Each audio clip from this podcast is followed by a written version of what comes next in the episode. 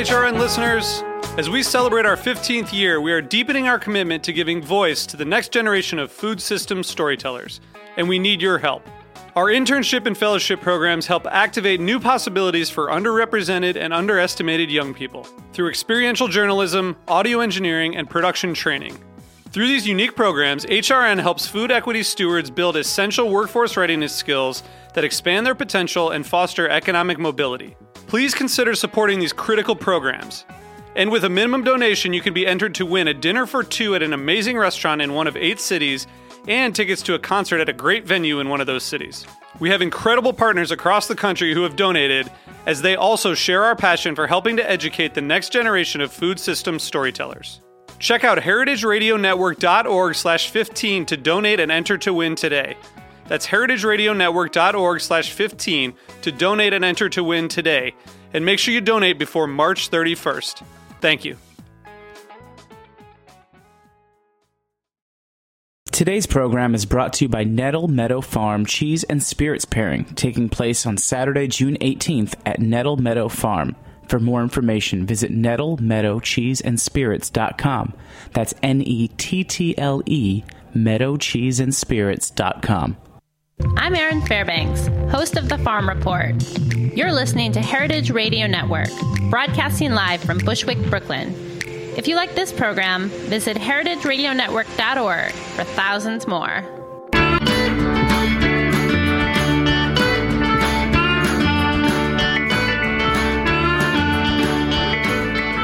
Welcome to Feast Your Ears. I'm Harry Rosenblum from the Brooklyn Kitchen, a cooking store located at one hundred Frost Street in Williamsburg, Brooklyn. Join me every Wednesday as I talk with people about what they do and how it influences their personal food stories. This is a show about people, life, and food. Please take a moment to like the show on iTunes and reach out to me if you have any questions. You can reach me via email, harry at the brooklyn kitchen dot com, and you can follow me on social media at thefoodballer. Today, June fifteenth, episode thirty-five of Feast Your Ears, and I am pleased to have in the studio with me Lazarus Lynch, the son of a Southern chef. Uh, Laz grew up in Jamaica, Queens, and spent a lot of time as a child in his dad's restaurant, which was called Baby Sisters Soul Food in Laurelton. Um, and Laz, in recent years, has made a name for himself uh, on YouTube, the Food Network, and on the Cooking Channel. And his brand, Son of a Southern Chef, is one that I think everybody should be paying attention to. So thanks, Lazarus. Thank you so much, Harry. Thanks for having me. Um, can you start out by um, just giving a brief introduction to who you are? So, you know, if, if we were sitting next to each other in an airport bar and I turned to you and I said, hey, man, what's up? uh, you know, tell me about yourself. Uh, first off, great location uh, to start with. Um, yeah, I'm Lazarus Lynch. I'm the son of a Southern chef. I grew up here in New York City uh, from Queens, New York, and grew up with uh, two other brothers and two sisters, five of us, big family, mom and dad. My mom is from Guyana, which is Uh, in South America, north of Brazil, and my father was from Alabama. And so my mom moved to London when she was about thirteen and lived there for most of her twenties, and then moved to New York and met my father and had all of us. And so we grew up here, but we have a lot of family who still lives in the U K and who lives in Alabama. So uh, growing up, I went to school in Forest Hills, Queens, and um, did elementary school there. I was very involved in the performing arts growing up, and uh, loved loved telling stories through art. So for me, it was always if I could pick up a pencil and, and draw something, or if I can paint. I think my teachers really saw the potential there, and I started paying attention to my artistic abilities. And somewhere along the lines, my dad decided to open up a restaurant. It was this new feat that he was going to do, and growing up, we always knew my dad as a restaurant lover. Um, he loved to go take us to restaurants, and he loved to cook at home. Uh, so so this was, he, was he a trained chef? He wasn't a trained chef, actually. Uh, he just had a fascination for food and for ingredients. And uh, his grandmother was an excellent cook, I hear. Um, I haven't had the opportunity to meet her or my grandmother, um, but they were both phenomenal cooks. And my dad, when he was a kid, he would watch them cook. And he and his siblings, they would sort of sell lemonade outside on the street in Alabama and bake cookies and do bake sales. And their mom really encouraged them to do that. So Uh, once my dad decided that he was going to go into the restaurant business, um, my mother supported him as she always did. Anything that he wanted to do, she was just had his back. So um, that's where food um, became more of a uh, part of my life where I thought about it as a profession and not just, you know, this thing that we do to survive, right? Like, right. Um, it became more interesting to me. So that's who I am in a nutshell, and I'm sure we'll have more time to chat about other stuff. So uh, at, at Baby Sisters Soul Food, I, I assume Southern cooking was the sort of letter of the day. It was Southern cooking, absolutely. So Baby Sister Soul Food, my dad named it that because uh, his mother was the baby sister and um, loved, she just was a great cook. And apparently my grandmother was always making comparisons um, of her food to the other people at her church uh-huh. who were also great cooks. And my dad says that she always, you know, doubted herself and her food and how great it was. Uh, so this is his way of sort of commemorating this restaurant to his mother who had right. taught him so much about food. Um, did, so, she, did she get to visit it? Was she still she alive? passed, um, actually. So, yeah, my grandmother, his mom passed way before I was even born, um, unfortunately. But all of the recipes that were incorporated in the restaurant, from his mac and cheese to the candy yams to the collard greens, were his grandmother's and his mother's recipes with his spin on it. Mm. Um, so, for example, my dad did like this four cheese mac and cheese. His mother only did three cheeses. Um, and so he was a little bit more exotic, a little bit more risk taking. Um, but it was mainly mainly soul food and fish and chips. And so it, it sort of echoed on my mother's uh, background with the fish and chips for mm. being from London. Oh, sure. Uh, so it was a very cool and interesting um, menu. And it really never changed. Um, it pretty much stayed the same. And people loved it because it was simple food and it made sense. And I think, you know, that's why I love pop, mom and pop restaurants so much, because it's it's really the food of people that has a story to it. You know, this food has been passed down from generation to generation, and so there's a story element to all of the food that's cooked, and I think that's what people connected with. Absolutely. And, and you know, I think we we call that stuff comfort food. Sure. And I don't think it's just the food part of it that's comforting, right? There's the Absolutely. mom and pop, there's the family aspect that adds into that feeling of comfort. Exactly. You know, I, I love that phrase comfort food. And I now think about comfort food as anything that brings you to a place of home, you know, whatever that is to you. Uh, so in Chinese cuisines, for example, I've lived in China for three months, way back, you know, when I was a teenager. And, um, they have their own kind of comfort food, whether that's like stinky tofu or if that's, sure. uh, you know, some kung pao chicken or fried rice. I mean, they have their own version of what makes food home for them. Yep. And um, and I think that in every culture you can find comfort food. And that's one of the things I love about food in general. Absolutely. I mean, one of the things I, I think a lot about my childhood and, and growing up, you know, my... my family didn't come from a specific place. I mean, there was Eastern European mixed in there, and there was some sort of American Jewish heritage mixed in there. Sure. But my mom loved to cook and had a bunch of cookbooks, but there are a bunch of different recipes that I think of as comfort food because they were part of our sort of family recipe sure. canon when I was a kid. And, you know, I know I've talked about it on, on here before, but there are certain recipes. There's a pork chop recipe. There's a meatloaf recipe. You know, there's a ossobuco recipe mm-hmm. that don't uh, necessarily really all like match up in terms of a style of like Southern cooking or Northern cooking or Western cooking or German cooking or whatever. Mm-hmm. But, you know, for me, those are the comfort foods. Right. Because they do relate to that home. Um, So did you work in the restaurant when you were younger? Uh, I technically I worked in the restaurant. You could say that, Harry. Uh, I was more like forced uh, into the sure. into being a, a staff, uh, yeah. part of the employer. But you know, I loved it, and I think that's when I did, I loved food. I knew I loved it because even though my other brothers and sisters, we would go there on the Saturday and help Dad, and uh, I mean everything from bagging things to stocking the shelves to unloading from vendors. Or cleaning a toilet, you know, let's sure. be honest. No, I mean, all man, the, business ownership is all of that. It's right? all of that, right? It's not just like the, the beautiful parts that we see. Um, so I loved it, though. I loved the rush of the kitchen. I loved um, calling orders, and everything was already made. I mean, there was very few things that we had to cook to order. Um, so everything was already prepared and prepped. And uh, I remember, I'm kind of jumping forward here, but I remember when I was in high school, I went to culinary school in high school, and I had learned all these techniques um, for chopping vegetables quicker or for grating that cabbage with a food processor instead of using a box grater. Um, so these were all like new things that my dad, quite frankly, didn't have any exposure to. Right. And so I began to take leadership in the restaurant in that way behind the scenes. And, um, and I, I just knew I loved it. I knew that I could see myself having a meaningful career as a chef. So you went to Food and Finance High School yes. here in New York, and, and before the show started, we were speaking a little bit about how unique uh, New York City seems to still be, that there are high schools for sort of very specific career paths. So it sounds like you knew on, when you were looking at high schools and applying to high schools that that was sort of the path you were interested in, right? And that sort of took you on your way, right? Right. I mean, it's it's interesting. Um, in terms of food and finance, I'll, t- I'll talk about that first, and then I'll talk about the path thing, because I think that's that's interesting. Uh, food and finance, great high school. It's known as a C T E school, which is Career and Technical Education. And so there are many in the in the city. Uh, some focus on aviation, some focus on cosmetology. So this high school was uniquely based in culinary, based on culinary arts. And what's cool about it is that you spend every day in the kitchen. Um, usually Fridays you don't, but mostly every day you're in the kitchen. You're either doing pastry for a semester, pastry and baking, or you're doing culinary. And, I mean, we went through a first semester, our freshman year, working on knife skills. I mean, knife skills, safety, and sanitation was like the very first lessons. Um, but then the other side of that was that we grew uh, hydroponics on the rooftop and in classrooms, in our science classrooms. So all of this curriculum was sort of cross-integrated, and we learned about food in every class that we took. So it was very cool. We also had to take, you know, S A Ts and all the other jazz, the Regents exams, sure. like everyone else. Food is a great is a, is a great entry point, though. I mean, there's math, there's geometry, exactly. There's science. It's all encompassing. You know, I mean, it's all it all is contained there. Exactly. It's art. It's everything. Physics. Exactly.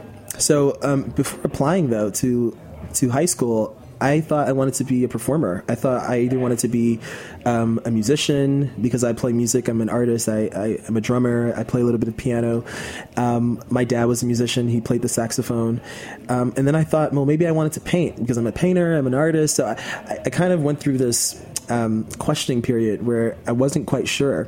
And um, and I think that's a really good thing to do. And I've found that some of the best things that I've ever done in my life were those moments where I just surrendered to whatever I wanted to do at the moment, and it's always paid off. So it's interesting with the path, because I never thought I wanted to be a chef. My dad didn't think he wanted to be a chef. Right. Um, he just sort of happened upon, um, you could say it that way, but he just happened upon that thing that he loved to do, which was make people feel good, you know, and he could do that through food. And his previous business, he did that through laying carpet in people's homes. And I remember carrying toolboxes with him as like six years old, and like ha- handling tacks, which have all these nails coming out of it, you know. So, you know, from a very early age, I watched my father take those kinds of risks and just do what he wanted to do. So uh, when I decided to go to culinary arts high school, it was it was a decision that was a very quick one. It surprised my mom. Everyone thought I was going to go to art school or uh, be a musician or even an actor. And I had auditioned to different performing arts high schools as well. So um, I just decided one day that food was the thing I wanted to do. And what's great about it is that it doesn't limit me from doing any of those other things, right? Like right. I could still paint at home. I could still um, do all these other things that I love to do. Um, but food is right now the thing that I'm focused on building, and it's made me very happy. I'm extremely excited about, you know, my success in this business, and love that I can get to meet new people every day. And food is that one thing that connects us. You may not understand, you know, a painting, but you could relate to some good food. Sure. You know what I mean? Absolutely. Yeah, absolutely. The uh, a show a couple of weeks ago, um, a construction friend of mine who's a contractor mm-hmm. talked about how food is the thing that brings his crew together. He's got guys from Guatemala and guys from China who don't speak the same language, but they all eat lunch together. Absolutely. And that's really the thing that like brings these guys together who don't even speak the same language, who both know how to hang sheetrock, you know? Wow. Interesting. You know, it's that reminds me of uh, a time when I was in China uh, about two thousand eleven, and we I didn't speak a lot of Mandarin. I was just learning on the fly. Um, and I remember one day I said, I want to share with you guys, you know, some American food. And I remember walking to the grocery store. I was trying to look for some barbecue sauce, you right. know, like some traditional Kraft's barbecue sauce.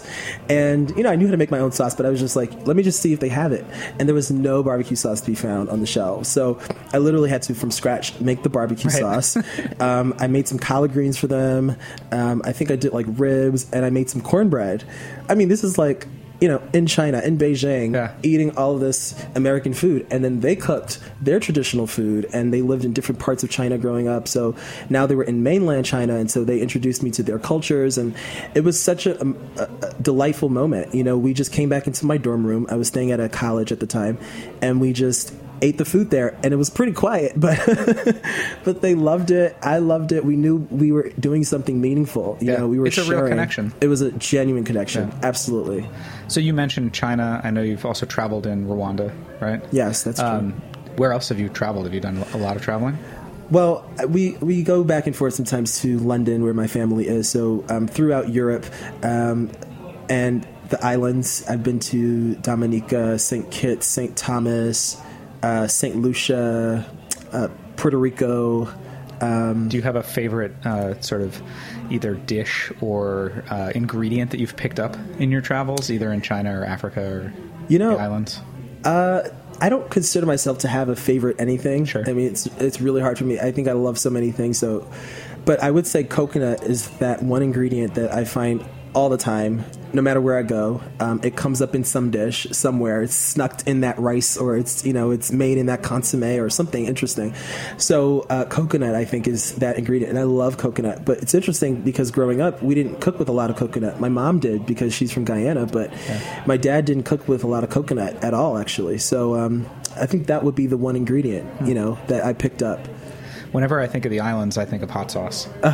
I think I think of, I think of the, the, the Scotch bonnet peppers down there. My Definitely. father was born in Saint Thomas, so I've spent a bunch of time oh, in Saint Thomas, Saint Croix, Saint John, um, U S. Virgin Islands, and definitely like when I hear that, I think, oh man, the hot sauce there is so good. Yeah, I mean, I put I put like a habanero or a Scotch bonnet in my tomato sauce. I just I love it. I, I do. I just I keep it on hand. I've got some right now at home where they're just always sitting in the fridge. My mom has a really close childhood friend um, who lives in Brooklyn, who jars her some hot sauce every year, and it stays, it survives in our house somehow. Um, we've moved out. A lot of us have moved out at this point, but um, when my brother was living at home, that was, he drank it. I mean, I, I swear he he would drink the thing, but um, we always have hot sauce or some, some yeah. kind of hot pepper in the house. Yep. Yeah. Um, we're going to take a short break and hear from uh, some of our sponsors here at Heritage Radio. And when we come back, uh, we're going to keep talking about where you're headed as Son of a Southern Chef. Great. Look forward.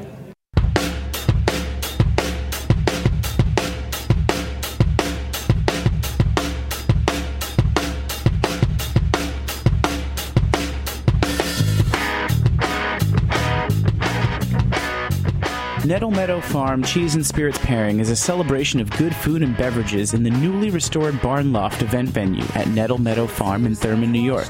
On Saturday, June eighteenth, come sample and savor, then buy your favorite cheeses and beverages to take home. Nettle Meadow cheeses have been praised highly in national media and have won prestigious awards from the American Cheese Society. Taste samples of goat and sheep cheeses paired with an array of local regional wines, beers, and ciders. You'll never forget your first sample of rich, creamy Kunik, Nettle Meadow's trademark cheese. In Esquire, our very own Ann Saxelby said, "Kunik, it may very well be the sexiest cheese in the U S A." Nettle Meadow Farm is a goat and sheep dairy and cheese company in Thurman, New York, just below Crane Mountain in the Adirondacks between Gore Mountain, North Creek, and Warrensburg. It's owned and operated by Lorraine Limbiase and Sheila Flanagan. Both have a great love of animals, artisan cheese, and the unique challenges of farm life. Nettle Meadow Farm was originally founded in nineteen ninety, and it's the home of over three hundred goats, dozens of sheep, and a variety of farm sanctuary animals. Again, the Cheese and Spirits Pairing is Saturday, June eighteenth. For more information and tickets, visit nettle meadow cheese and spirits dot com. That's N E T T L E, meadow cheese and spirits dot com.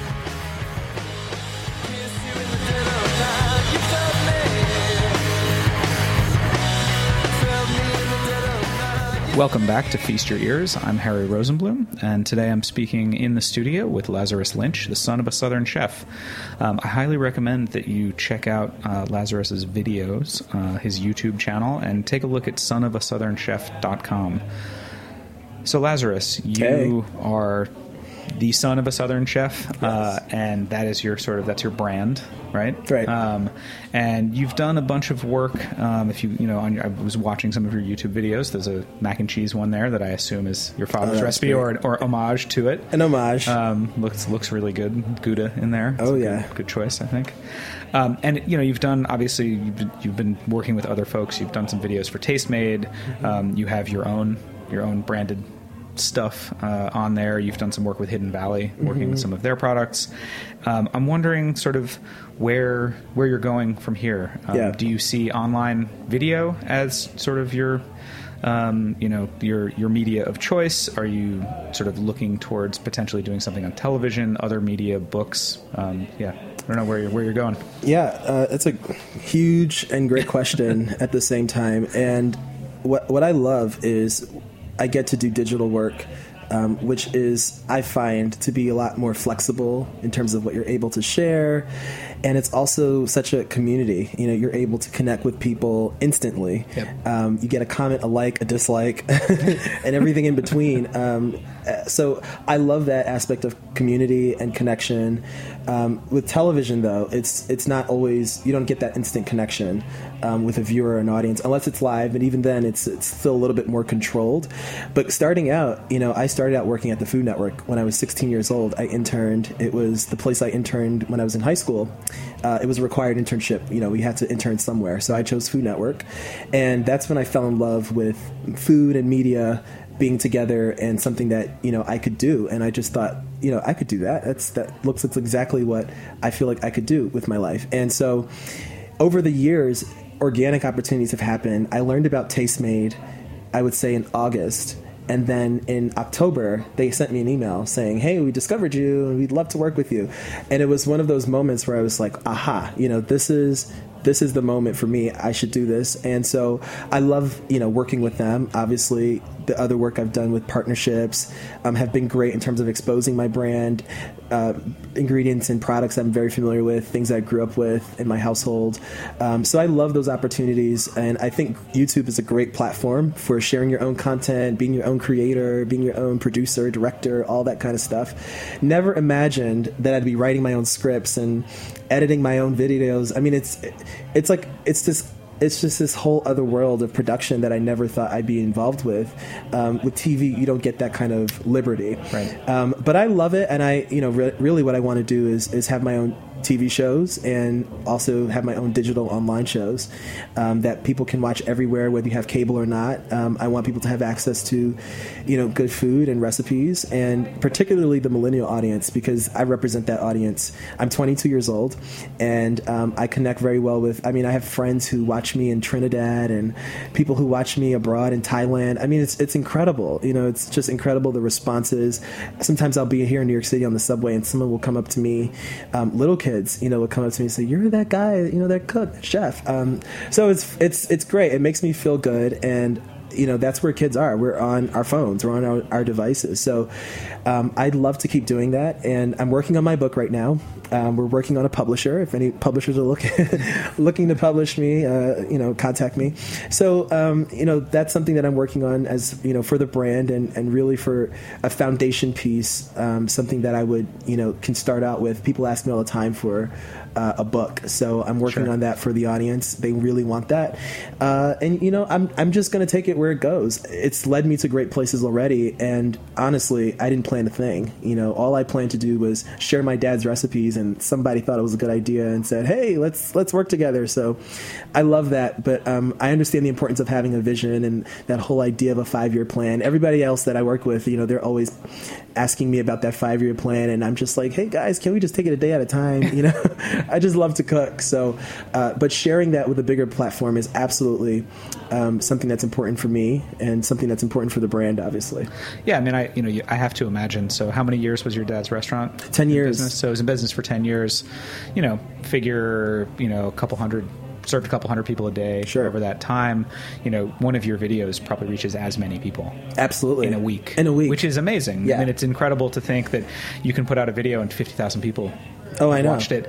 And, you know, you you are able to, to get that word out there Absolutely. to all those people. It's really it's it's a it's a great time, I think, for it too. I mean, it's a it's an interesting it's an interesting time with the way that food has become popular as a media, sure, uh, as as a media outlet, um, and that people are interested in doing it. I'm I'm curious to know how what your peers sort of think. I mean, when you went to college, did you go to college to study food as well? No, I went to college. I so I went to Buffalo State College um, in Buffalo, New York. And I applied to be a nutrition major. I thought I was going to go to college and become a dietitian and registered dietitian. And somewhere along the course of two years, I realized that, you know, chemistry just wasn't for me and it didn't make me happy. And after trying really hard and tutors and all that other stuff, I just decided, you know what, I'm going to pursue a different path. So I went into individualized studies, which was um, an opportunity to create my own degree in whatever I wanted to do it in. So I chose communications and business and decided to do a social media entrepreneurship Um, model of a business, which is exactly what I do. Yeah. And uh, it was it was a great payoff, but I had no intentions on going to college for culinary. My thought was, I'm going to become a registered dietitian. And then, you know, I discovered that deep down, I really love that comfort food, and I really love making that kind of food that represents my family, the Caribbean, the soul food. Um, so I, I stuck with that. I stuck with those roots. When you got to college, did you find, and were, were any of your peers as versed in cooking as you were? Uh, no. uh, everything from, you know, boiling boiling an egg, overcooking it.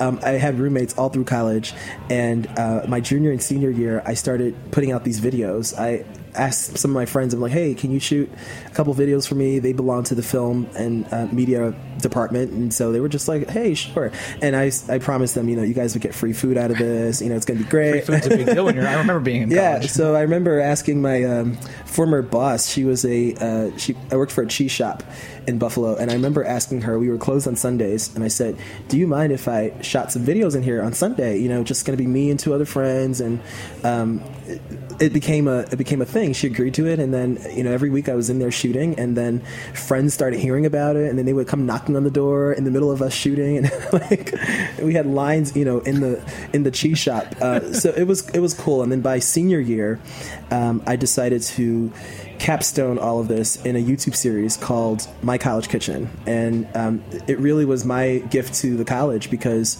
my peers were all asking me to cook, and I was, you know, teach them how to cook, and I was like, there's no way I could possibly spread myself to, you know, ten people a week, so I'll put it up on YouTube. And one of our more, more popular ones was, you know, ten ways to, to make ramen. So I just broke down ramen and showed you ten different ways to make it, from a salad to, you know, a noodle dish to a pad thai, you know, to a snack, um, and it was really popular and really effective. And I think that that's one of the things that I loved about being in college, was having all this knowledge, but learning how I could share that and um, take not take it for granted, you know, that I knew how to make an omelet, or I knew how to scramble eggs, which, you know, there's a technique to that. You know, sure. It's not just throw it in the pan. So um, I love that, and I love that they were open to that. But I definitely had so many requests to, like, hey, come over, teach me this. And I threw some dinner parties every now and then with friends. And if I was working on a recipe for TasteMade, I needed to test it out. Or if I was doing a shoot um, and I needed to test out recipes, I would just buy the ingredients and bring folks over. My roommates were, um, they just loved eating everything. Yeah, so sure. They would they wake up the next morning and just like, wait, I thought, you know, I thought I had that on the table. And yeah. It would be gone, but it was great, you know. And I just graduated um, a month ago, and it's crazy to believe that it's it's all over, you know, in four years. It's just yeah. like a blink of an eye, and it's and it's done. But definitely, I've met some great people in college, and I I don't regret um, not going to culinary arts college. And I think if you can get into a really good restaurant um, with a good seasoned chef, if you've got some mentors, and if you just love food, I think you can learn. It'll take you really far. Yeah, absolutely. Yeah. Uh, I like that you mentioned ramen. When I was in college, I had a roommate whose only dish that he cooked was a dish called ramen surprise. What? Ramen surprise. And it was it was ramen noodles basically with a stir fry of whatever was in the fridge. So sometimes it might be like peanut butter and soy sauce, and sometimes there were some vegetables lying around, wow. and sometimes it was scrambled egg with ramen. It was just but ramen surprise, like, because we had split it up where everybody cooked a different night. So mm-hmm. you know, Ben always made ramen surprise. Yeah, was, I love that. That's his dish. You mentioned uh, in some questions that I asked you at the before we before we sort of uh, got together for the interview that there was a lentil soup that was yeah. like the first thing you ever cooked on your own and just like felt so proud of. Yes. Um, is that a dish that you still make today? So the lentil soup, um, interesting story. I remember being home. I was home alone. I think I was probably like thirteen years old at the time. And we had this bag of lentils laying around. And I was watching Food Network all day that day. And something was just like in me, you need to make this soup. And I remember we had, you know, mirepoix, which is, you know, carrot, celery, onion. We had that in the fridge. And, and we had garlic. And I just... something inspired me. So let me just try and make this soup. I had seen Ina Garten make chicken stock from scratch. And so I, I just kind of pulled on everything I've learned up until that point. And I just started making this lentil soup. Unfortunately, I don't make it um, nearly as much as um, ever. I don't know. I don't make it as much, but it was that dish when I first made it. And I thought, this is so good.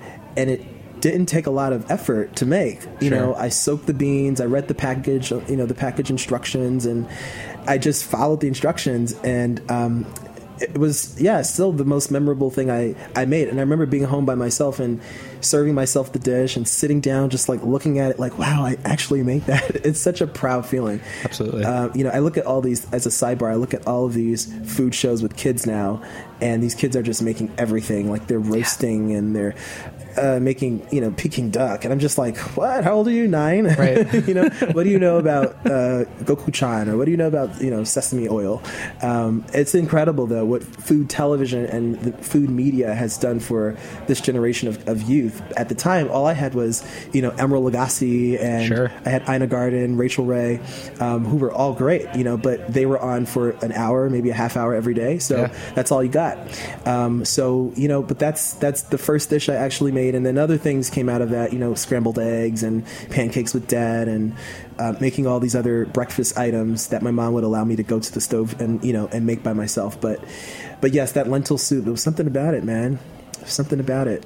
Sounds sounds delicious. Yeah. Uh, I think you should do a uh, you should do a video with that recipe. I, I did a split pea soup, and um, that went re- that went over really well for Christmas. My mother still makes uh, split pea soup, and she puts pigtails in it, and it's just really really delicious. Nice. I'll, I'll definitely check that one out. Well, yeah.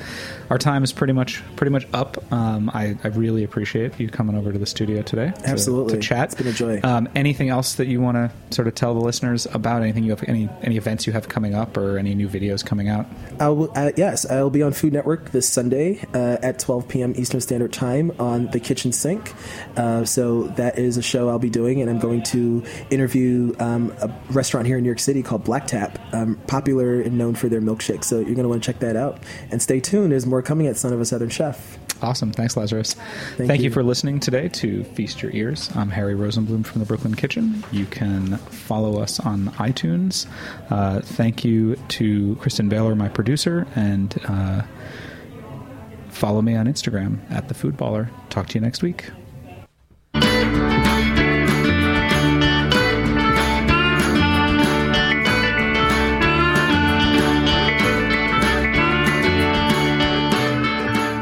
Thanks for listening to this program on heritage radio network dot org. You can find all of our archived programs on our website or as podcasts in the iTunes store by searching Heritage Radio Network. You can like us on Facebook and follow us on Twitter at heritage underscore radio. You can email us questions at any time at info at heritage radio network dot org. Heritage Radio Network is a nonprofit organization. To donate and become a member, visit our website today. Thanks for listening.